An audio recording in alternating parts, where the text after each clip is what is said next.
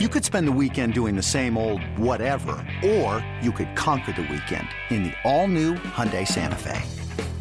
Visit HyundaiUSA.com for more details. Hyundai, there's joy in every journey. Listen, you spend a third of your life in sheets, so this holiday season, it is a great time for a bedding upgrade for you or a loved one. Brooklinen Sheets have been named the winner of the Best of Online Bedding category by Good Housekeeping. Here's how this works.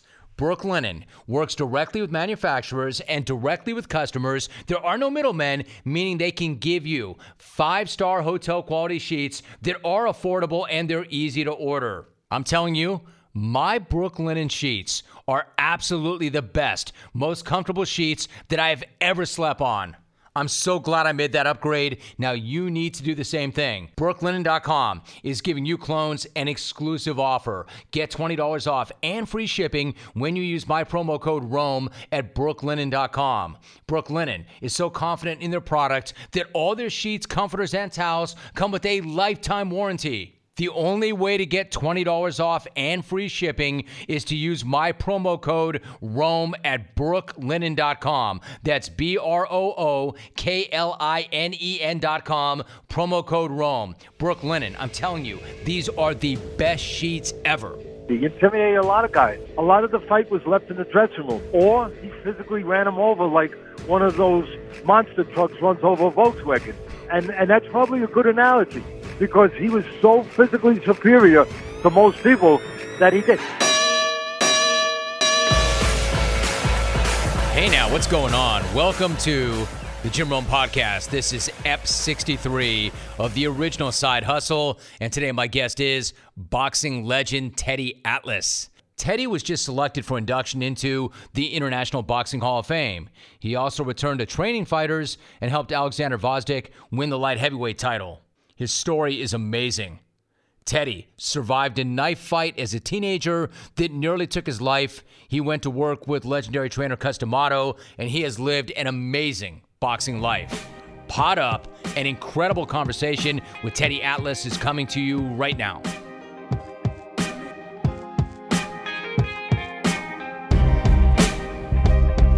Teddy, it's been a moment or two since you and I got caught up. It is so good to have you on this podcast, Teddy. How are you? Yeah, I'm good, Jim.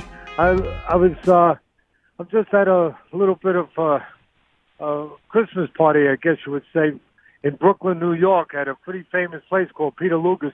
I just stepped out on the street. Some of the people that do the Christmas party, they help sponsor my charity foundation, where we help young people, families that have young kids that need surgeries and you know need a treatment program that their insurance doesn't take care of. And we do that for the last 22 years and I had to be here for this uh, because they helped me do what we do. So I just stepped out on the street to talk to you. It's a it's a little chilly, but you know what? It's it's it's okay. Talking to you it keeps me awake. I appreciate that, Teddy. That sounds exactly in character for you. It's good to have you. Thanks so much. Now, Teddy, you recently were selected for induction into the International Boxing Hall of Fame. You've had a pretty amazing boxing life, both as a trainer, a fighter, and even as a broadcaster. So, what does that honor mean to you? You know, Jim, to be honest with you, um, the, it's very nice. I appreciate it. How can you not appreciate such a thing, right? But it doesn't define me. My family defines me. And I don't mean to be bold or, you know, sound like like I'm, I'm not appreciative because it's quite the opposite. I'm very appreciative. But uh, my family and, and people, you know, in my life, hopefully I, I look the right way and behave the right way and my children. That that's what I want to be defined by. As far as this, the greatest thing about this, it's an opportunity to celebrate something nice with my family and say thank you. Because you know what? Forty years in this business, I I missed a lot of birthday parties. I I missed some graduations, you know, and I missed holidays. And this is a way of saying thank you guys for letting me do what I did, and being so selfless, and being the family you that you are. So for me, that's it's a great reward. It, it really is. There couldn't be a greater reward than to be able to celebrate something with your family and tell them thank you. I tell you, when you lay it out like that, it makes me wonder about your family. When you were growing up, your father was a doctor, your mother was a model. I mean, in theory, it sounds like an idyllic childhood. was it? What was it like? You know, listen, you hopefully you get a little smarter when you get older, right? Hopefully, hopefully. And um, but as a kid, my listen, my I like Mickey Mantle. You know, I knew about Willie Mays, and uh, you know, he, he was he was still around, uh, playing. And later on, unfortunately, he played for the Mets, and that was no way for him to go out. The great Willie Mays, but it, my real hero was my father. I didn't know what a hero was. I didn't know how to define a hero. I just know that there was I there was something special about this man. You know, he did house calls till he was eighty. He he went into the projects. He took care of all the poor people. I didn't know until he died why he did that because his mother made him promise. He had a single mother, and his mother made him promise he'd take care of the people that had less, the poor people. And you know what? He kept the promise. And so he built a hospital on Staten Island with 22 beds for one reason. There was no there was no such thing as Obamacare or HMOs. There was there was doctors or there weren't doctors, and then there were clinics, and the clinics weren't always safe. And but that's where the poor people wound up. And he built a hospital for 22 people, 22 beds in it, where he absorbed the cost and people could get good hospital care. And he kept that hospital going for 24 years until the Verrazano Bridge was built, and then the city tore it down because they put the highway there. And this is a guy who did house calls who was 80 and he didn't charge. And he went into all the poor areas to do the house calls. And so when he died, I figured, hey, you know, let's start a foundation to remember what he did. But during the time that I was living with him, it was, I didn't get enough attention. I know that sounds selfish and it sounds rotten, but you know what? Even though I was a doctor's son, you gotta you gotta have the guy you love. You gotta have his time. You, you gotta have his attention. And he was too busy taking care of everybody else, and and a special man and a great man, but he was always taking care of everyone else. So being the genius idiot that I was, I guess that I figured out as a young kid, you know, 16 years old, you get into those crooked places of thinking. I figured, well, who's he help? He helps all the people that are messed up, all the people that are sick, all the people that are fractured, all the people that have problems. So I'm going to have problems. So I made problems. I got on the street, and I got in trouble, and I did stupid things, and I um. Listen, if I'm going to say it, I can't just say the part that make it sound okay. You know, where I was fighting with everybody, but I also robbed places, and it's horrible. But you know, I guess they say as long as you get to the right place. But, you know, sometimes everyone's got a different journey, a different path. And I got myself, you know, 200 stitches in a cut in a knife fight on my face. People that know me know that there's a scar there. There's 200 stitches outside, 200 stitches inside. And, you know, I've, I wanted my father's attention. I realize it now. And it was a stupid way, an awful way of getting his attention. Um, you know, the funny thing about it was when I was in the hospital and they thought I was going to die, uh, I was after the surgery on on the way to the hospital. My friend, it was in a tough neighborhood where it started, and they put me into a bodega on the floor, and I filled about four towels of blood, and there was nobody coming. So finally, he jumped over the counter and said a cop was shot, and uh, next thing you know, everybody's there. There's helicopters and there's all kinds of stuff going on. They got me to the hospital, and I remember the cop saying that, like, it sounded matter of factly, but he was like, you know, we might lose this guy. And I was, I was thinking to myself, again, it's going to sound funny, but they don't understand. My father's going to take care of me. They don't understand what a good doctor he is. Yeah. They have no idea and we get to the thing, and I'm semi-conscious, and they're they're rolling me in, and I remember they're they're looking over me in the stretcher. I still remember this, and I said, "Make sure you get Dr. Atlas." And they said, "We don't have time for Dr. Atlas. We don't have time. We you're, you're going to be in good hands." I said, "No, no, no, no. You have to get Dr. Atlas. You got to get him." But obviously, another doctor did the surgery, did, and all I remember was when I woke up, I was in the hospital bed, and my father, and he was a man who cut to the chase because that's how he lived. And he just, he looked at me. I looked up. I saw his face. He was looking over me. And he said, the doctor did a good job. You're going to have a scar the rest of your life. And you know what? sometimes, yeah, sometimes things. Uh, sometimes you get yourself into a place where you're going to have a scar the rest of your life. But you know, I also have a life now. I I finally got to the right place. You know, I finally understood what it was about, what it wasn't about.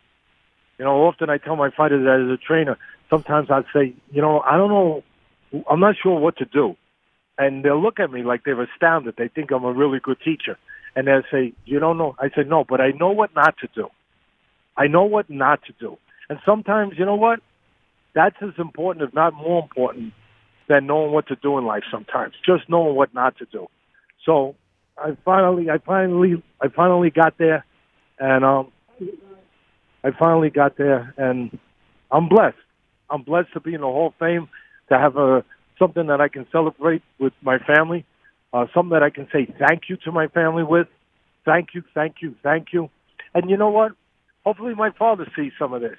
I know that's whatever that is, but maybe maybe he sees some of it because he he helped me go up to Catskill to Cus D'Amato's where I became a trainer when I was a lost 18 year old kid and I found direction. Boxing helped me find direction, find responsibility. You know how I found direction? By being responsible for other people. Hmm. By caring about other people, I learned how to care about myself. And so by he he paid for me to go up there. It was fifty dollars a week back in those days, but still, I didn't have the money, and he paid my room and board, and I spent seven years up there. And I always regretted one thing: that at the end of the day, when a father does something for a son, usually it's something more, you know, standard or conventional, where they send them to college or something. And there's a graduation, and at the graduation, you get to thank your parents, thank your father. You get one of those silly hats to wear, right? And you throw it up in the air, and and everybody celebrates. I never had a graduation for my father to say, "Hey, you know, it led to this, Dad." But for me, I hope he can see the Hall of Fame, and that can be the graduation where he can say, "Yeah, you know, he did okay." Hey, listen up. There is a very buzzy gift that's on everybody's list this year. It's something that they'll use twice every single day. It was featured on Oprah's O list, and it's perfect for everybody with a mouth. That's it. That gift is Quip an electric toothbrush designed to make brushing better. Better because there are sensitive sonic vibrations, gentle enough on your sensitive gums, and a built in timer with guiding pulses to remind you when to switch sides. I love Quip. It's the gift that keeps refreshing with brush heads automatically delivered on a dentist recommended schedule every three months for only five bucks. It's fast, it's easy, and it works so well. Quip looks like a big ticket tech gift with a stocking stuffer price starting at only $25. And if you go to getquip.com slash Rome right now, you'll get your first refill pack for free with a Quip electric toothbrush. But you don't have to tell your giftee that. That's your first refill pack for free at getquip.com slash Rome. I love this gift. Quip is awesome for the holidays. In the meantime, Teddy, in the meantime, you carry on his name in the foundation. You continue to do that work. And depending on what you believe, maybe in fact he can see down. Maybe he knows exactly what's going on. And he did send you to Cus D'Amato. Teddy, for those who don't know, what was Cus like? What was he like? What was he like to work for? And what he mean to you? Yeah, listen, Cus was a savant, I guess. Cus was a guy that was committed to one thing boxing. I mean, he had no problem telling you, I didn't get married because I couldn't because I couldn't share my life with somebody else. It would be it would be impossible because I was committed hundred percent to box. That sounds a little crazy, but hey, uh, you know what? Sometimes genius is a little crazy. Sometimes special people little crazy. They're, they're committed to a higher level than somebody else. Boxing was everything to him, and and not just the physical part of the boxing, the X's and O's, which he was a great teacher, and he had his own style, peekaboo style. But it was it was about the psychology, about the mental aspect. You know, about everybody's afraid, and it's a matter of how you learn to control your fear. That anyone who he used to have a great saying. He used to say, "Hey, Teddy, anyone who tells you they're not afraid, they're one of two things. They they're either crazy, they should go to a doctor and see what the hell's wrong with them, or they're a liar. because you got to be afraid. If you're not afraid, you're not ready for what you got to face. Right. You're not normal nature put fear in everybody. You got to learn how to use it, and that was really you know, the whole thing for Cus was learning how to control your emotions, how to control your doubts, your fears, and um, he was a, you know, he was a great, a great teacher, especially from the psychological aspect of things, and it, it allowed me to be a pretty, you know, I think a pretty decent trainer, and and also a decent commentator. I hope. I hope that's up to the people what they think. But for 22 years, a commentator at ESPN, where maybe I could explain some of the aspects of what was going on inside the ring to the public in a better way because of the lessons I learned at his feet and because of my own experiences. That you know, sometimes sometimes people might undermine themselves. You know, uh, in in ways that you wouldn't think they undermine yourself themselves. And and there's there's different levels of submission in life. You know that, that sometimes you, see you see a guy get knocked out. Well, there's no submission; he gets knocked out cold. But then there's levels where maybe a guy stops fighting, and he and he's waiting for the referee to stop it. And I know that this is difficult for some people to comprehend, but we would phrase it: he's a game quitter, where he's starting to give up, but he wants a he wants a way out. So he stops fighting just enough and taking punishment so the referee will stop him without him looking like he quit. So he can live with it. So the people in the neighborhood won't say you quit. And yet the funny thing about it was that he would take more punishment to get to that place than if he disciplined himself, controlled his emotions, and fought the right kind of fight. He'd get hit less because he'd be in control of himself. If he's flipping punches, he'd be stepping out of range, and he'd be he'd be able to handle those situations. But instead, at that moment when the pressure comes, you you don't think you have control, so you give in, and when you give in, you allow yourself to go to the wrong place. So you wind up taking punishment just to get out, just to not face what you have to face. Well, those are the lessons that I learned.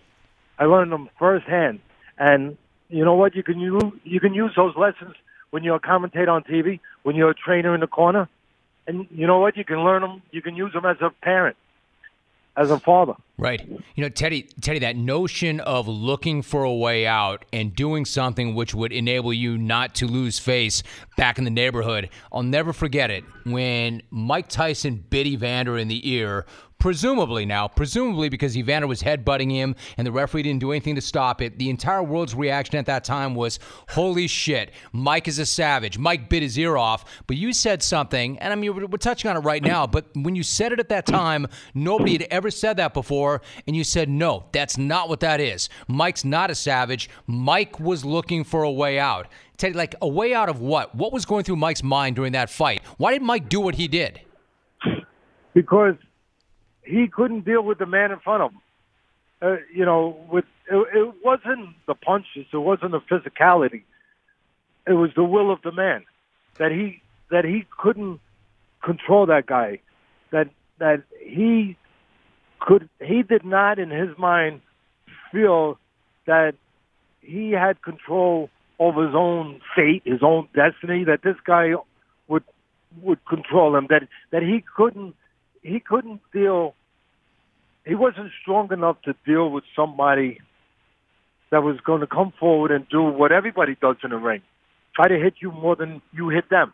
He he was used to where he either intimidated somebody, and he did. He intimidated a lot of guys, where a lot of the fight was left in the dressing room, or he physically ran him over like one of those monster trucks runs over a Volkswagen, and and that's probably a good analogy because he was so physically superior to most people that he did. But he never had to test his character. He never had to test his will. His, in, you want to use a fancy word, his intestinal fortitude.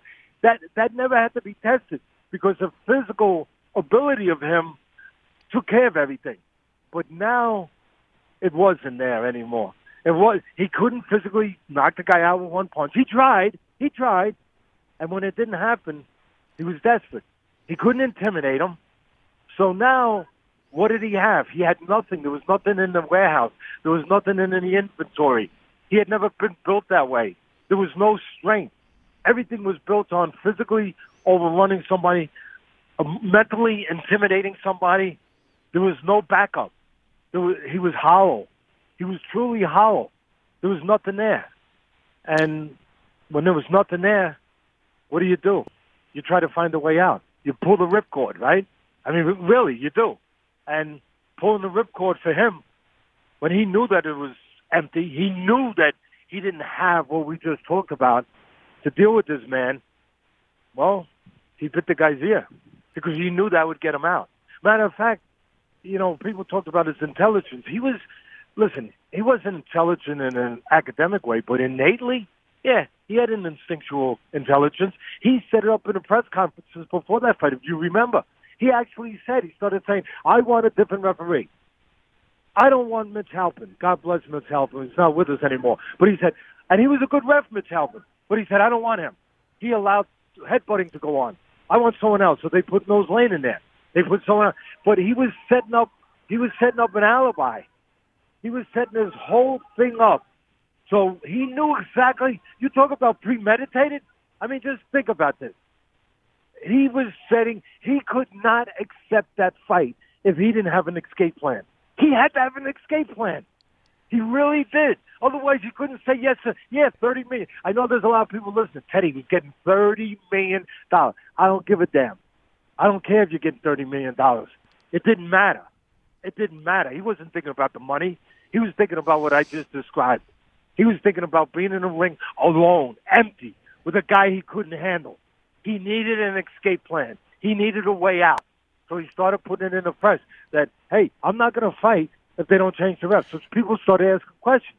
Why? Why would he do this? Right. Oh, because he got headbutted. Oh, because so he had it all in place. Like like Teddy, like he knew, and I remember going inside a fight. Like you, you prop, you knew, you knew, you came up with Mike. You knew what he was like. But like a lot of the world, I remember thinking before that fight. Hey, listen, I mean, Mike's going to do what Mike always does. Mike might not be as dominant as he was prior to going away, but Mike is still intimidating guys. And Teddy, I'll never forget it. Evander Holyfield, I was watching that fight thinking to myself, holy crap, he's not afraid. He's not afraid. He's not backing up. He is standing right in front of Tyson in the center of the ring. So, what was Holyfield's mindset? What did he have that Mike didn't have? I'm gonna. He had a mother that when he was a kid held him accountable, and he'll be the first one to tell you. He said, "When I did something wrong, my mother took me in the back in in Georgia. I think it was Atlanta, or whatever suburb of whatever part of Georgia. Took me. They didn't have much. Took me in the back where there was a little shed, and there were different twitches. I guess that's what they called them. Switches the that they would. Yeah. were they switches? Right. And, and so he had different switches, and she's he said she'd let you choose which one you wanted. You want the big one, the small one, or the medium one? Because either way, it's going on your backside. And and that's when he did something wrong, he was held accountable by his mother. He understood that you face what you got to face. The opposite for Tyson. The opposite for Tyson. There was always a way out. Was always a way. One of his ways out, quite frankly, he grew up in Bedford Stuy, is he would hide in between walls in abandoned buildings. He talks about it. Nobody takes it any further. But for me, I'm not trying to be a professional psychiatrist, but let me tell you something, or an amateur psychiatrist. But as a trainer, you better be one. You better understand the, the human psyche, human nature. Otherwise, what good are you? X's and O's? Get the hell out of here. X's and O's. You better know how, why people can and can't do certain things because of how they're feeling. So I always thought to myself, did he ever get out of those walls? When you hide in between walls to hide from people, do you ever get? Do you really ever escape from the walls? Hmm. When when push comes to shove, and you never and you never faced anything, and you hid all that time, and now you're this big hero, and you're the you know, and then you do other things that are wrong, other things that are weak, and now you got to go in there and you got to you you got to be a Viking, you got to be a gladiator, you got to be a Spartan. Guess what? You better feel like that inside. Really. You can look like it on outside. Yeah, no problem. Muscles, they glisten, right? You flex them. You hit a guy, they go away. But when a guy don't go away, you better feel like that inside. Well, what did he feel like inside? Think about it. He thought about what did he think? Did he feel like a Spartan? That's what you're supposed to be representing, or did he feel like a liar, like a fraud, like a phony? Yeah, like a weak person. Hmm. Holyfield, what did he feel like? That's a Viking like right the there. Way his mother made him feel. Hmm.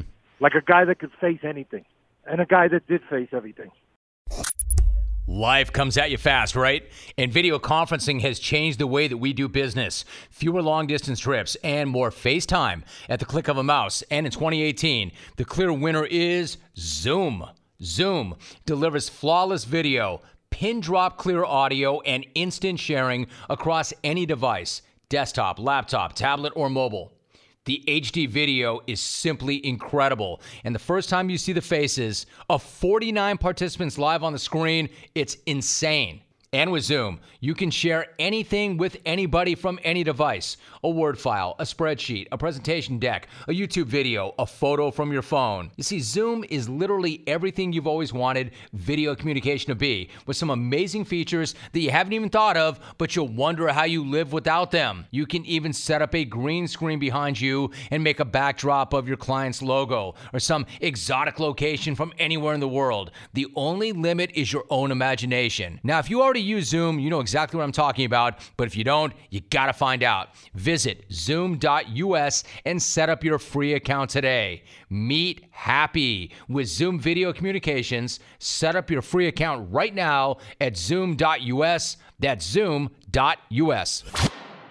Teddy, you mentioned what it was like to be a trainer. You're still a trainer. In fact, after broadcasting for more than two decades, you got back in the gym. You worked with light heavyweight Alexander Gvozdyk. Let me ask you, were you looking to get back to work as a trainer? And then what was it like for you to get back in the gym?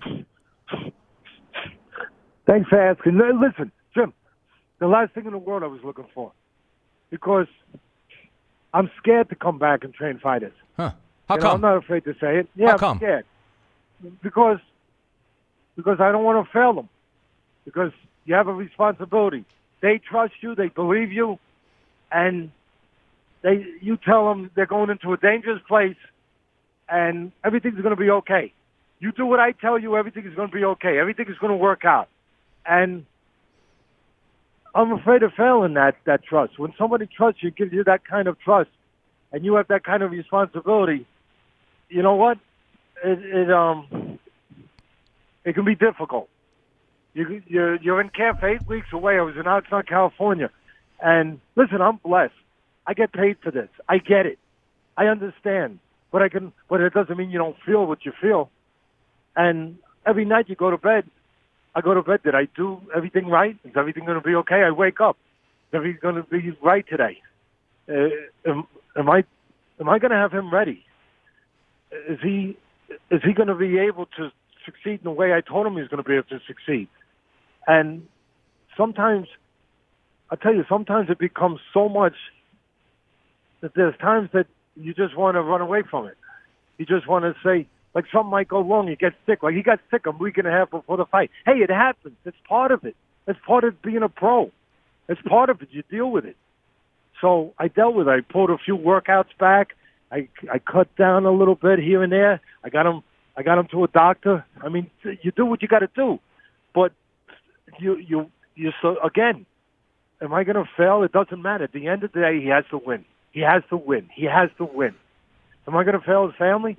Am I going to? He's got three young kids. I mean, they really think that everything's going to be okay.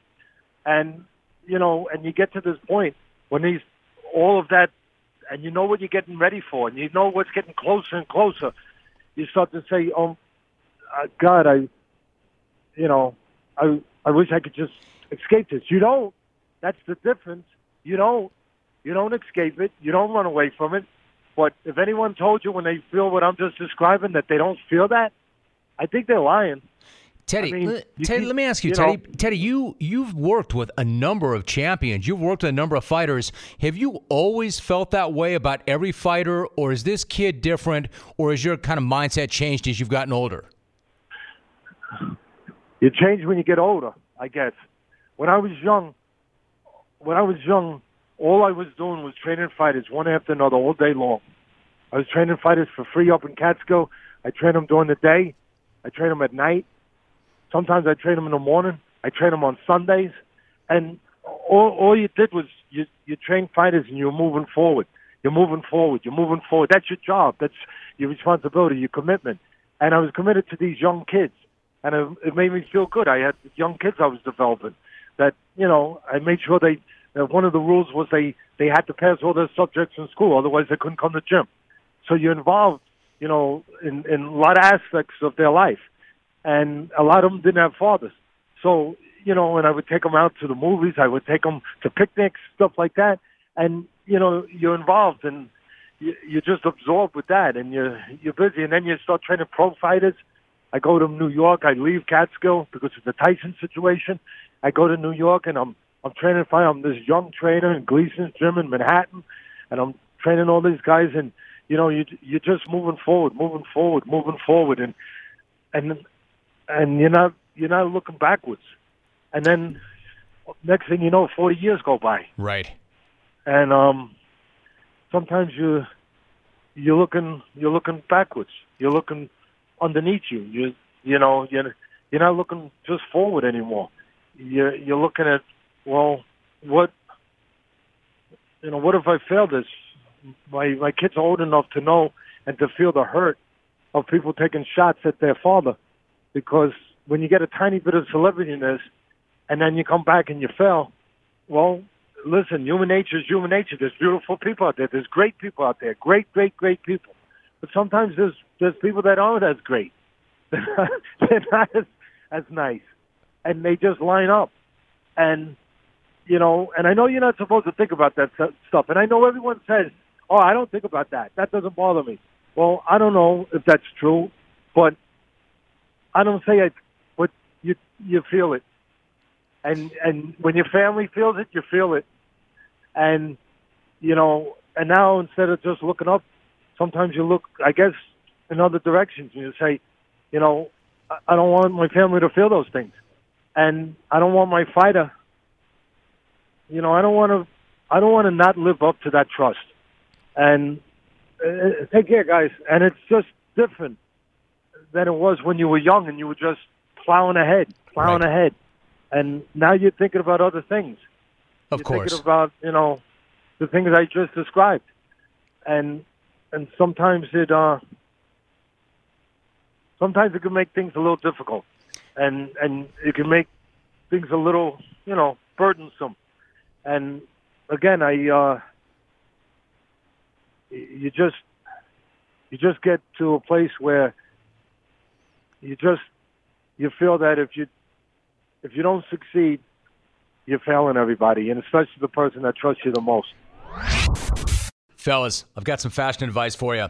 It's never a good look when you untuck a long, bulky dress shirt because more often than not, that shirt was not made to be worn that way. I mean, you may think that it makes you look casual, but pretty much you look like a slob. That's why Untuck It makes shirts that are specifically designed to be worn untucked. We're talking a casual shirt that's not too long, not too short, it's just right. Shirts designed so well that GQ calls them, quote, perfection. Untuck It shirts are a go to for any occasion, from casual to dressy. Not only do they look good, but they feel amazing. I know I wear them. Impeccable craftsmanship, attention to detail make Untuck It the only choice for the untucked man. With more than 50 sizing options, every guy can find the perfect shirt. So log on to untuckit.com and check out all the new fall arrivals. Use the promo code ROME20 and get 20% off your entire first time purchase. You can also visit Untuckit in one of their over 35 retail locations across the country. So stop hiding your shirt with your pants and your pants with your shirt. Untuckit.com, your solution to perfecting casual. Use the promo code ROME20 and get 20% off. Untuckit.com tell you, when we started this conversation, I asked you about the Hall of Fame. The first thing that came to your mind was family, and you wanted to talk about family this man has a family, and I know you've got great respect for him, and you know he's got kids and he's got a family. You don't want to let them down. And Teddy, I know you're outside and it's about 40 degrees in Brooklyn. I could talk to you for hours. Before I let you go, and I really appreciate you and I really appreciate this opportunity, you know, I listened to part of the Joe Rogan podcast that you did, and you mentioned a fighter. I could talk to you about literally hundreds of fighters, but you mentioned somebody that I want to ask you about because when I was in Los Angeles growing up, and long before there was any MMA, my father and I would watch fights on TV, man. It was so great to watch the great fights. And I'm actually old enough that I remember this fighter. And my dad used to go watch him fight at the Olympic Auditorium in LA, I think. Bobby Chacon is the guy you mentioned. And I think of Bobby Chacon, Teddy, he was such an amazing fighter and such a tough guy and somebody that you just you wouldn't know about And maybe if you did, you would know how badly it ended for him. What do you remember about him and the grit and the toughness of Bobby Chacon? He defined toughness. He um he knew nothing but toughness. He he fought only with heart, and with more heart than than a person should be expected to fight with sometimes. And you know he he knew how to behave only one way, like a fighter, um, to always find a way. And I know that sounds again a little different, but you know you you know how to fight, you know how to do this, but what about behaving? But you have to know how to behave. And he knew how to whether he was cut, whether his eyes were closed, whether he had been dropped two, three times. He knew how to behave like a fighter. And he always behaved like a fighter. Always. And he fought Bazooka Limón and Boza Edwards and all those guys and they were trilogies of fights and just nothing but just epic battles. I mean, wars, one after another. And he did nothing but get people to applaud him, get people to wish that they just get people to step outside of themselves sometimes while they were watching him and and say, I wish I had the heart of Bobby Chacon. I mean, I, I I wish I could face my bosses the way Bobby Chacon faces anybody that gets in that freaking ring. And I don't know if he knew that he had that kind of power over people and sort of, you know, action that that he created with people to think that way. But he took too much. At the end, you can only take so much. You know, the body takes and takes and takes, and there's nothing to take no more. And unfortunately, Bobby, you know, he paid the price for all those wars and for, you know, all the moments that he gave people to cheer and stand and, you know, say, go, Bobby, you know. He, he's, he, he's in bad shape. And I wish he wasn't. And I wish that, you know, that wasn't part of it sometimes. And that's, that's what you, maybe as a, maybe as a trainer, sometimes that's, that's part of the worry is that, you know, that you can protect a guy. I mean, let's face it, you know, you're kind of like a surrogate parent. And I think that's kind of what, what I feel now at this point in my life. Maybe that's part of it.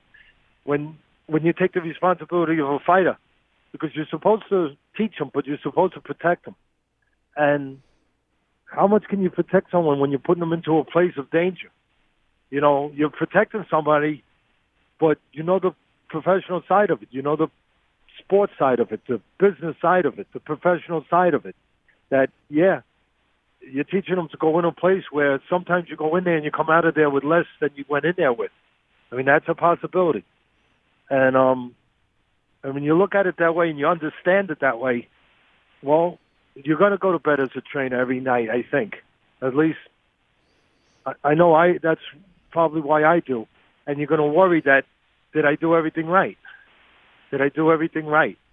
And is everything going to be okay? And um, you just hope it is. And with Bobby, you know, oh, with Bobby, you just think about him. You just think about, you know, what what a fighter, what a warrior he was, and how the opposite of Tyson. And I'm not knocking Tyson. I mean, you know, I'm not knocking Tyson, but he he never knew he never knew how to behave like a fighter the way Bobby Chacon did, you know, and um, and Bobby really did. He really and listen. A lot of people listen to me and say, "But Teddy, look where it got him." And say, "Yeah, I understand." But you know what it also got him? It got him the adulation for those years when he was okay, when he was healthy. And that adulation for all those years with all those people that well that he was a hero to, that that they that they they depended on him to feel better. On him hmm. to feel better. To feel that they could do something, that they could stand up to something. You know what? Some people live a whole lifetime, they don't freaking get close to that. It's always an amazing conversation. Recently selected for the induction into the International Boxing Hall of Fame. Physically, Teddy, you will go in next summer. I know you've got some things to think about between now and then. Teddy, it is so good to get caught up with you. As I mentioned, I could do this for another hour easy, but really good to have you on this podcast. Teddy, I appreciate you. Congratulations on the amazing honor, and so good to get caught up, Teddy. Appreciate you too, Jim. Thank you.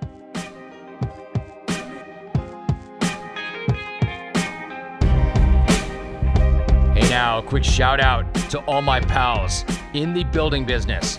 Building pros, listen up. If you're a contractor, a builder, or a remodeler, Lumber Liquidators Pro Plus is the only partner that you will ever need for all of your flooring needs. Here's how this works. With special pro only pricing and dedicated support, LL Pro Plus will help you get your flooring jobs done quickly and profitably. Are you worried about selection and availability? Do not be. Lumber Liquidators has over 150 million square feet of flooring available with over 100,000 square feet in stock at most stores. And they stock professional grade adhesives underlayment, molding, tools, fasteners, and grout so you can get exactly what you need when you have to have it. If you're too busy to pick up that flooring, that's also not a problem because the LL Pro Plus team will deliver it right to your job. And with LL Pro Plus, if you need a business line of credit, they can help you out there too. Put the LL Pro Plus flooring experts on your team right now. Visit your local Lumber Liquidator store or go to lumberliquidators.com slash pro sales today. Big ups to Teddy Atlas on an all time honor as he heads into the International Boxing Hall of Fame next summer. And many thanks to him for stepping out on a curb and doing 45 minutes with me in 41 degree weather. Awesome, awesome effort, Teddy. Great to get caught up. All right, then, with the holidays coming up, I know you have flights and road trips and downtime. It is a perfect opportunity to go check out the other 62 episodes. I've ran down this list before, but it is so good, I need to do this again. Gary Payton, David Feherty, Stephen A. Smith, Charles Barkley, David Goggins, Harvey Levin, Bob Costas, Adam Carolla, and about 55 more are in the Jim Rome podcast library. Go find your new favorite episode between now and the new year. Trust me, you will thank me later. I'm back next week with episode 64 before the end of the year, so make sure you get subscribed and look for that, and I will catch you all next time.